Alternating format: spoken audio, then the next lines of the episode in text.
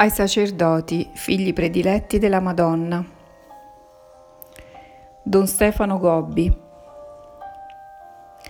Milano, 3 giugno 1989. Primo sabato e festa del cuore immacolato di Maria. Figli prediletti, oggi vi riunite nei cenacoli di preghiera per celebrare la festa del cuore immacolato della vostra Mamma Celeste da ogni parte del mondo vi ho chiamati a consacrarvi al mio cuore immacolato e voi avete risposto con filiale amore e con generosità. Ormai mi sono formata la mia schiera con quei figli che hanno accolto il mio invito e hanno ascoltato la mia voce. È giunto il tempo in cui il mio cuore immacolato deve essere glorificato dalla Chiesa e da tutta l'umanità perché in questi tempi dell'apostasia, della purificazione e della grande tribolazione, il mio cuore immacolato è il solo rifugio e la strada che vi conduce al Dio della salvezza e della pace. Soprattutto il mio cuore immacolato diventa oggi il segno della mia sicura vittoria nella grande lotta che si combatte fra i seguaci dell'enorme drago rosso e i seguaci della donna vestita di sole in questa terribile lotta sale dal mare in aiuto al drago una bestia simile ad una pantera. Se il drago rosso è l'ateismo marxista, la bestia nera è la massoneria.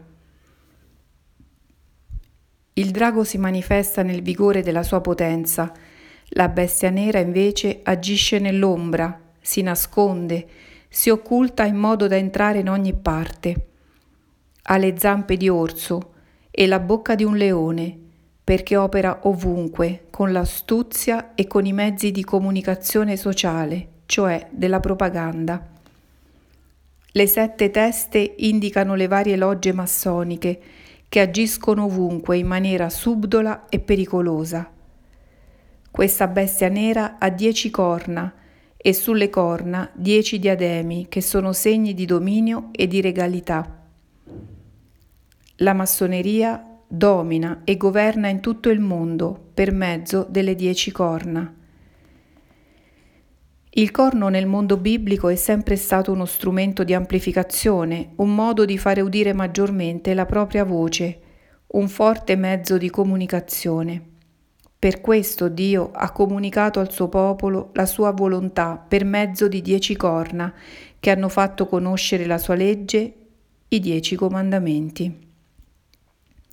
Chi li accoglie e li osserva cammina nella vita sulla strada della divina volontà, della gioia e della pace. Chi fa la volontà del Padre accoglie la parola di suo Figlio e partecipa della redenzione da lui compiuta. Gesù dona alle anime la stessa vita divina attraverso la grazia che lui ci ha meritato con il suo sacrificio compiuto sul Calvario.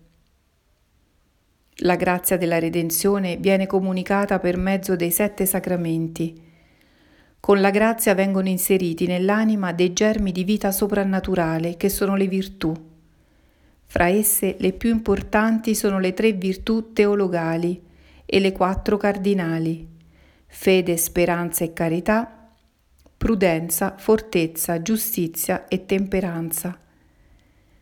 Al sole divino dei sette doni dello Spirito Santo queste virtù germogliano, crescono, si sviluppano sempre di più e conducono così le anime sul cammino luminoso dell'amore e della santità. Compito della bestia nera, cioè della massoneria, è quello di combattere in maniera subdola ma tenace per impedire alle anime di percorrere questa strada indicata dal Padre e dal Figlio e illuminata dai doni dello Spirito. Infatti, se il drago rosso agisce per portare tutta l'umanità a fare a meno di Dio, alla negazione di Dio e perciò diffonde l'errore dell'ateismo, lo scopo della massoneria non è di negare Dio, ma di bestemmiarlo. La bestia apre la bocca per proferire bestemmie contro Dio, per bestemmiare il suo nome e la sua dimora contro tutti quelli che abitano in cielo. La bestemmia più grande è quella di negare il culto dovuto al solo Dio per darlo alle creature e allo stesso Satana. Ecco perché in questi tempi, dietro la perversa azione della massoneria, si diffondono ovunque le messe nere e il culto satanico. Inoltre, la massoneria agisce con ogni mezzo per impedire che le anime si salvino e così vuole rendere vana l'opera della redenzione compiuta da Cristo. Se il Signore ha comunicato la sua legge con i dieci comandamenti, la massoneria diffonde ovunque con la potenza delle sue dieci corna una legge che è completamente opposta a quella di Dio. Al comandamento del Signore non avrai altro Dio fuori di me, essa costruisce altri falsi idoli di fronte ai quali oggi molti si prostrano in adorazione. Al comandamento non nominare il nome di Dio in vano, essa si oppone con il bestemmiare Dio e il suo Cristo in tanti modi subdoli e diabolici, fino a ridurre un marchio di vendita indecoroso il suo nome e a fare dei film sacrileghi sulla sua vita e sulla sua divina persona. Al comandamento ricordati di santificare le feste, essa trasforma la domenica in weekend, nel giorno dello sport, delle gare e dei divertimenti. Al comandamento onora il padre e la madre, essa contrappone un modello nuovo di famiglia fondato sulla convivenza, persino fra omosessuali. Al comandamento non uccidere, essa è riuscita a fare legittimare in ogni parte l'aborto, a far accogliere l'eutanasia, a fare quasi scomparire il rispetto dovuto al valore della vita umana. Al comandamento non commettere atti impuri essa giustifica, esalta e propaganda ogni forma di impurità fino alla giustificazione degli atti contro natura. Al comandamento non rubare essa opera perché sempre più si diffondano i furti, la violenza e i sequestri e le rapine. Al comandamento non dire falsa testimonianza, essa agisce perché si propaghi sempre più la legge dell'inganno, della menzogna e della doppiezza. Al comandamento non desiderare la roba e la donna di altri, agisce per corrompere nel profondo la coscienza, ingannando la mente e il cuore dell'uomo.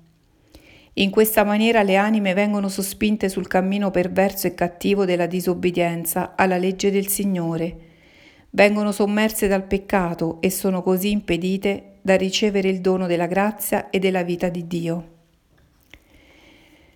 Alle sette virtù teologali e cardinali che sono il frutto del vivere in grazia di Dio, la massoneria oppone la diffusione dei sette vizi capitali, che sono il frutto di vivere abitualmente in stato di peccato. Alla fede essa oppone la superbia, alla speranza la lussuria, alla carità l'avarizia, alla prudenza l'ira, alla fortezza l'accidia, alla giustizia l'invidia, alla temperanza la gola. Colui che diventa vittima dei sette vizi capitali viene gradualmente condotto a togliere il culto che è dovuto al solo Dio, per darlo a delle false divinità, che sono la personificazione stessa di tutti questi vizi. E in questo consiste la bestemmia più grande e orribile. Ecco perché su ogni testa della bestia è scritto un titolo blasfemo. Ogni loggia massonica ha il compito di fare adorare una diversa divinità. La prima testa porta il titolo blasfemo della superbia, che si oppone alla virtù della fede e conduce a dare il culto al Dio della ragione umana e dell'orgoglio della tecnica e del progresso. La seconda testa porta il titolo blasfemo della lussuria, che si oppone alla virtù della speranza, e porta a dare il culto al Dio della sessualità e dell'impurità. La terza testa porta il titolo blasfemo dell'avarizia, che si oppone alla virtù della carità, e diffonde ovunque il culto al Dio del denaro. La quarta testa porta il titolo blasfemo dell'ira che si oppone alla virtù della prudenza e conduce a dare il culto al Dio della discordia e della divisione. La quinta testa porta il titolo blasfemo dell'accidia che si oppone alla virtù della fortezza e diffonde il culto all'idolo della paura, dell'opinione pubblica e dello sfruttamento. La sesta testa porta il titolo blasfemo dell'invidia, che si oppone alla virtù della giustizia e porta a dare il culto all'idolo della violenza e della guerra. La settima testa porta il titolo blasfemo della gola, che si oppone alla virtù della temperanza e conduce a dare il culto all'idolo così esaltato dell'edonismo, del materialismo e del piacere.